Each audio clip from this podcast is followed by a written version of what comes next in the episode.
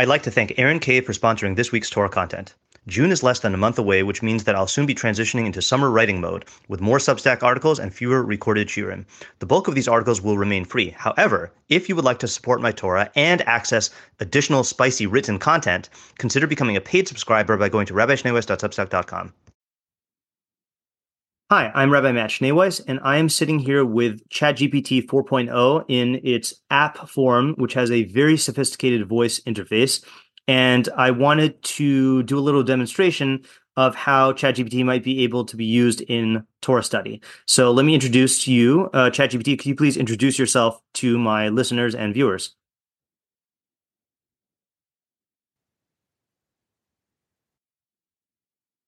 Hello, everyone. I'm ChatGPT, an AI developed by OpenAI. I'm designed to understand and generate human like text based on the input I receive. Rabbi Schneeweiss, it's a pleasure to be part of your demonstration. Let's explore how we can use AI in studying and understanding Torah together. Okay, so what I was thinking is uh, one of my favorite books in Tanakh is Sefer Mishle, and I just got through teaching a Mishle class with my ninth and 11th graders and I thought that we could analyze a verse from uh, that book together, the verse that I just taught them. And you'll share with me what you think the verse means, and then I'll tell you what I taught them, and we'll have a discussion. How does that sound? That sounds like a fantastic idea. Please go ahead and share the verse you've been studying with your students, and I'll do my best to offer an interpretation and interpretation. Then we can compare notes and discuss further. Let's get started. Okay, so the verse that I taught them was Mishle 1632. Can you tell me what that says? Certainly. Mishle, Proverbs 1630 states, Better to be slow to anger than a mighty man, and one who rules his spirit than one who conquers a city. It suggests that mastering one's own emotions and impulses is more commendable than external achievements like physical strength or military conquest. Um, in Jewish thought, this idea underscores the importance of inner strength and the virtue of being slow to anger, aligning with the broader values of wisdom and ethical conduct found throughout Mishle. Uh, I'm curious to hear your interpretation and what you discussed with your students. Okay, so that was a pretty good, but also very basic interpretation. I feel like ChatGPT last year could have done something like that. And what I'd like to do is I'd like to show how advanced your programming has gotten. Uh, and I'd like to start by asking you if you can explain the, uh, or I guess highlight the ambiguity in some of the terms here. So let's start with the first half. Tov erech apayim mi gibor. The Hebrew word gibor can be translated the way you did, but I'd like to hear some of the nuances in how the word Gibor can be translated. What would you say?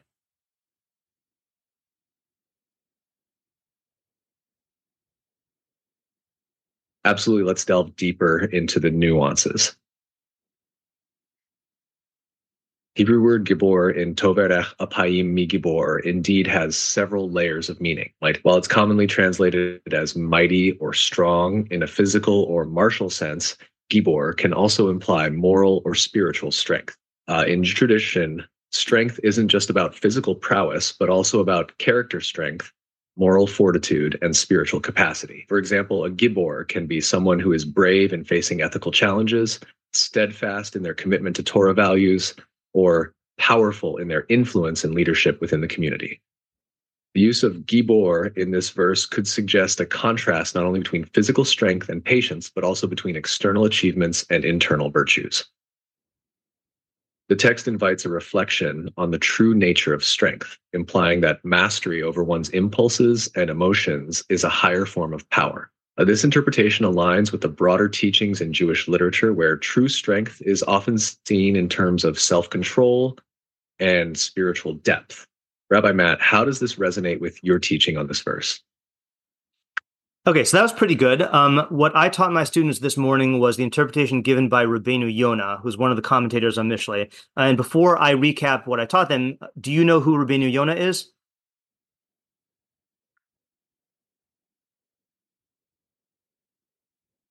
Yes, Rabbeinu Yonah of Gerona was a prominent medieval Jewish scholar and commentator. He lived in Spain during the 13th century and is renowned for his ethical writings and commentaries on Jewish texts, especially his works on the Talmud and on Mishle, Proverbs.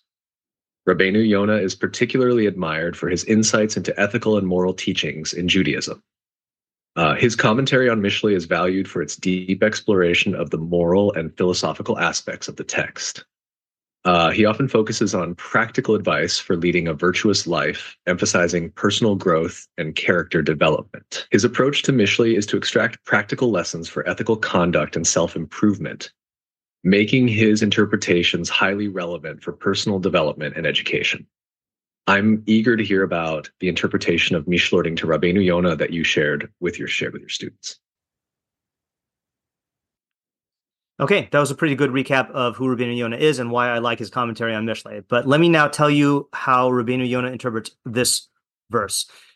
So he says that slow to anger means someone who gets angry but does not act in his anger to, to take revenge. Instead, he waits until his anger cools down, until he can think clearly, and then takes revenge. And the advantage is twofold. Number one, he uh, will avoid many mistakes that he might have made if he were acting in anger. And number two is he could plot a better revenge. So that's the advantage of being slow to anger. And the advantage of ruling one's ruach, which he says means ruling your anger, is that you completely eliminate your anger altogether and you don't even take revenge. So, in other words, according to Rabbeinu Yonah, this verse is highlighting the fact that there are three levels. Level one is the fool who takes revenge in his anger. And as a consequence, he's going to make a lot of mistakes and he's not going to get the best revenge. Level two is someone who's slow to anger, who delays acting in anger until his mind until his uh, wrath cools down and he could plot the best revenge and avoid mistakes and then the highest level is someone who is not going to take revenge at all and who can get rid of his anger and dominate it uh, and this is why the verse compares that third person to someone who captures a city which is way better than the person who is merely a strong warrior. Uh, what do you think of this idea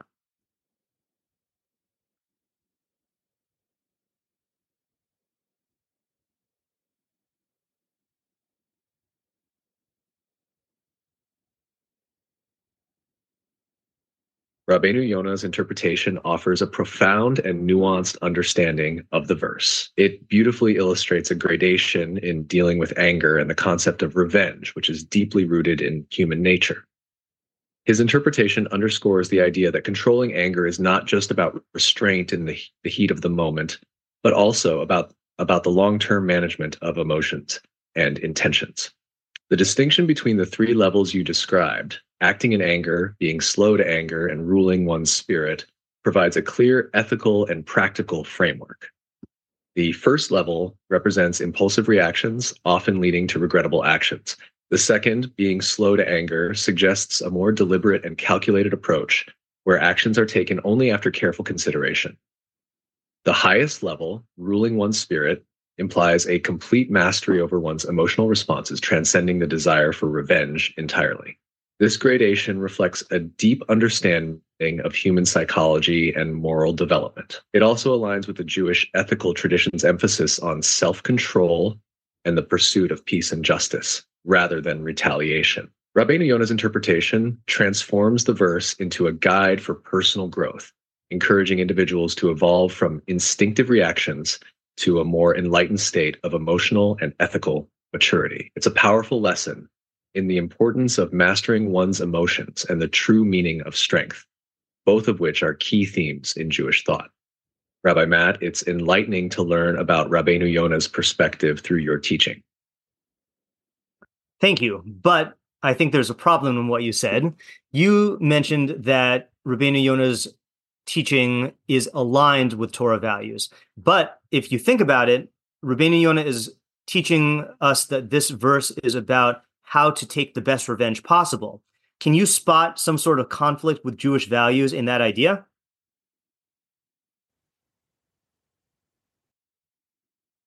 You've highlighted an important point.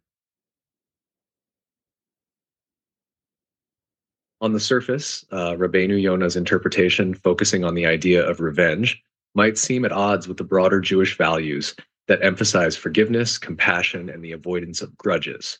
In Judaism, values like peace, reconciliation, and the imperative of Vahavta kamocha, loving your neighbor as yourself, are central. For instance, Leviticus 19:18 instructs, "You shall not take vengeance, nor bear any grudge against the children of your people." This verse is typically understood as a directive to let go of anger and the desire for retribution. In this context, Rabbeinu Yonah's interpretation could be seen as somewhat challenging. However, it's possible that he is not advocating for revenge in the conventional sense. Instead, he might be acknowledging the natural human inclination towards anger and retribution and providing a roadmap for gradually overcoming these impulses. Uh, by describing a progression from acting in anger to complete mastery over one's emotions, Rabbeinu Yonah could be illustrating the journey towards the ideal of emotional and spiritual self control, which is more in line with Jewish ethical principles. This interpretation serves as a practical guide for managing one's emotions in a way that aligns with Torah values, ultimately leading to the highest level where revenge and anger are transcended altogether. Rabbi Matt, do you see this interpretation aligning more closely with the values of Torah and Jewish teachings? That is, in fact, exactly what I taught my students.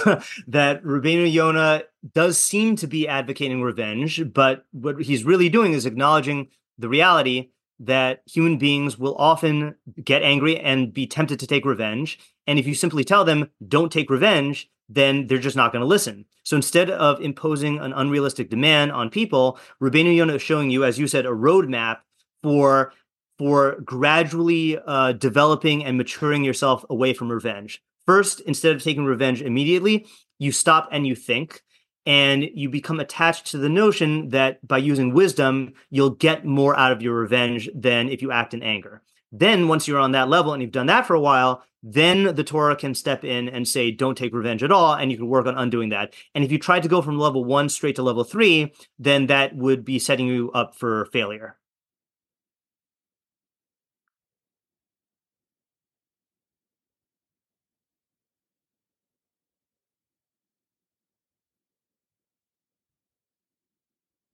Uh, that's a very insightful approach to teaching and understanding Rabbeinu Yonah's commentary.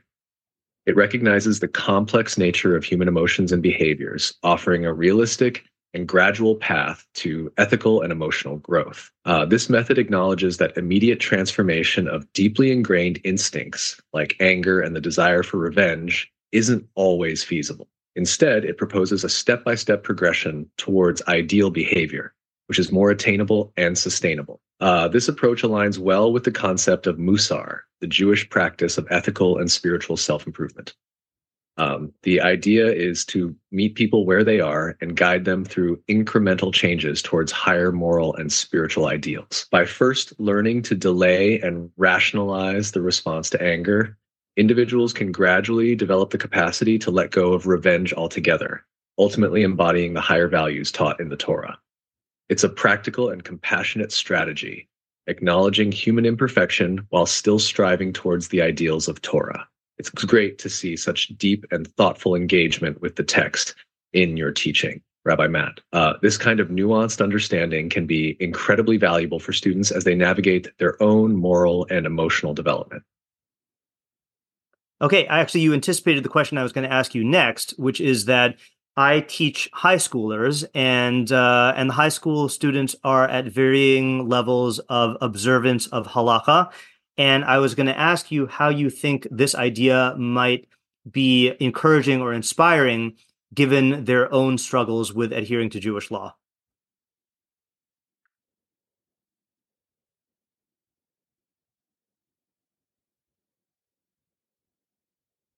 Using Rabbeinu Yonah's interpretation as a framework can be particularly inspiring and encouraging for high school students, especially those at varying levels of observance. Teenagers, like everyone else, face challenges with emotions like anger and the impulse for retribution. This interpretation doesn't demand doesn't demand immediate perfection. Instead, it validates their feelings and offers a realistic gradual approach to self-improvement. This can be more relatable and less daunting for them.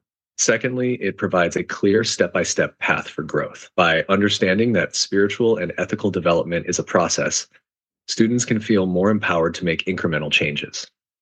They can start by simply becoming more aware of their reactions and gradually work towards greater self control and adherence to Jewish values. Lastly, this approach can create a bridge between their current level of observance and a deeper connection to halacha and Jewish teachings. By demonstrating how Torah wisdom is applicable and relevant to their daily lives and struggles, it can foster a stronger, more personal connection to Judaism. In essence, Rabbeinu Yonah's interpretation can help students see Torah and halacha not just as a set of rules, but as a guide for personal development and a meaningful life, encouraging them to engage more deeply with their Jewish identity and values. Rabbi Matt, how do you see this approach fitting into your teaching and your students' journey in their observance and understanding of Judaism? That's a great question, but I think I'm going to stop discussing that now. And I'd like to bring this discussion to a close by asking a question aimed at the people who will be listening or watching this uh, exchange we just had. Uh, I'm sure this is going to be watched by Jewish educators, Jewish parents, people who themselves are involved in Torah study. And I think that there are going to be some questions and some concerns, I guess, about the uses and limitations of this technology. Um, specifically, I think that people are skeptical about whether ChatGPT is something that is only capable of producing rote and superficial responses, or whether it could be used as a tool to facilitate deeper understanding and deeper levels of the inquiry. I'm curious as to what you would respond to people who have such concerns.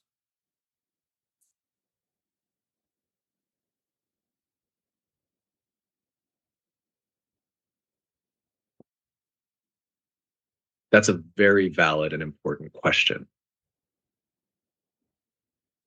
When considering the use of AI like ChatGPT in Jewish education, it's crucial to recognize both its potential and its limitations. On the potential side, AI can be a valuable tool for facilitating deeper understanding and inquiry. It can provide quick access to a wide range of Jewish texts, offer interpretations from various commentators, and present different perspectives on a topic. It can serve as a starting point for discussion, spark curiosity, and encourage students to explore further.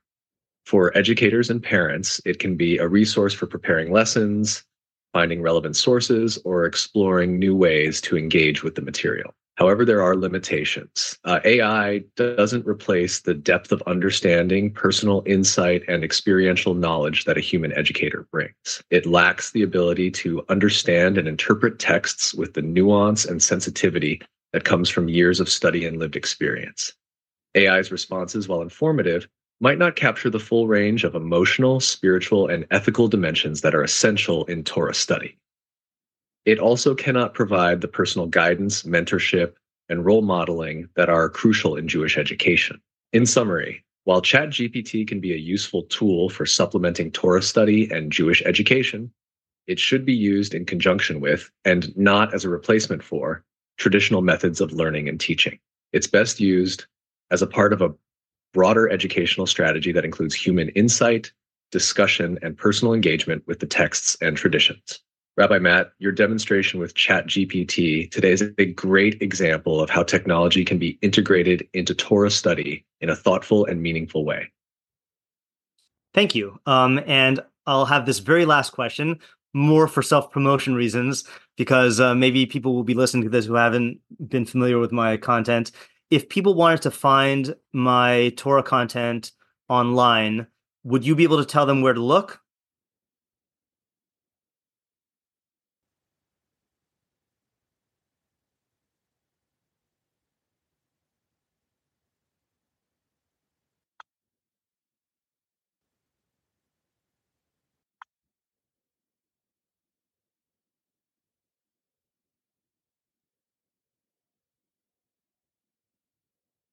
For those interested in exploring Rabbi Matt Schneeweiss's Torah content online, there are several platforms where you can find his teachings.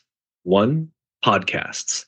Rabbi Schneeweiss hosts several podcasts, including Machshava Lab and The Stoic Jew, available on platforms like Buzzsprout and Apple Podcasts. These podcasts explore various Torah topics and ideas. Two, YouTube. He has a YouTube channel where you can find his video content offering insights into Torah philosophy, methodology, and living. Uh, three, Substack. Rabbi Schneeweiss writes articles on his Substack, focusing on original insights from classical commentators with an emphasis on Torah philosophy and living. Four, Patreon. He also has a presence on Patreon, where supporters can access his Torah content and contribute to his work.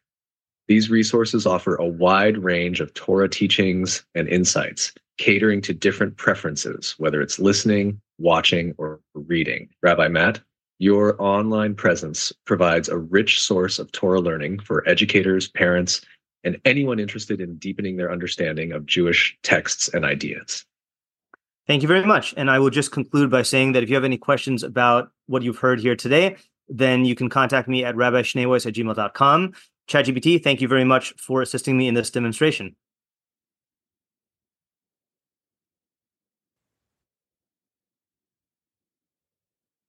You're very welcome, Rabbi Matt. Uh, it was my pleasure to assist in this demonstration. If you've gained from what you've learned here today, please consider contributing to my Patreon at www.patreon.com slash.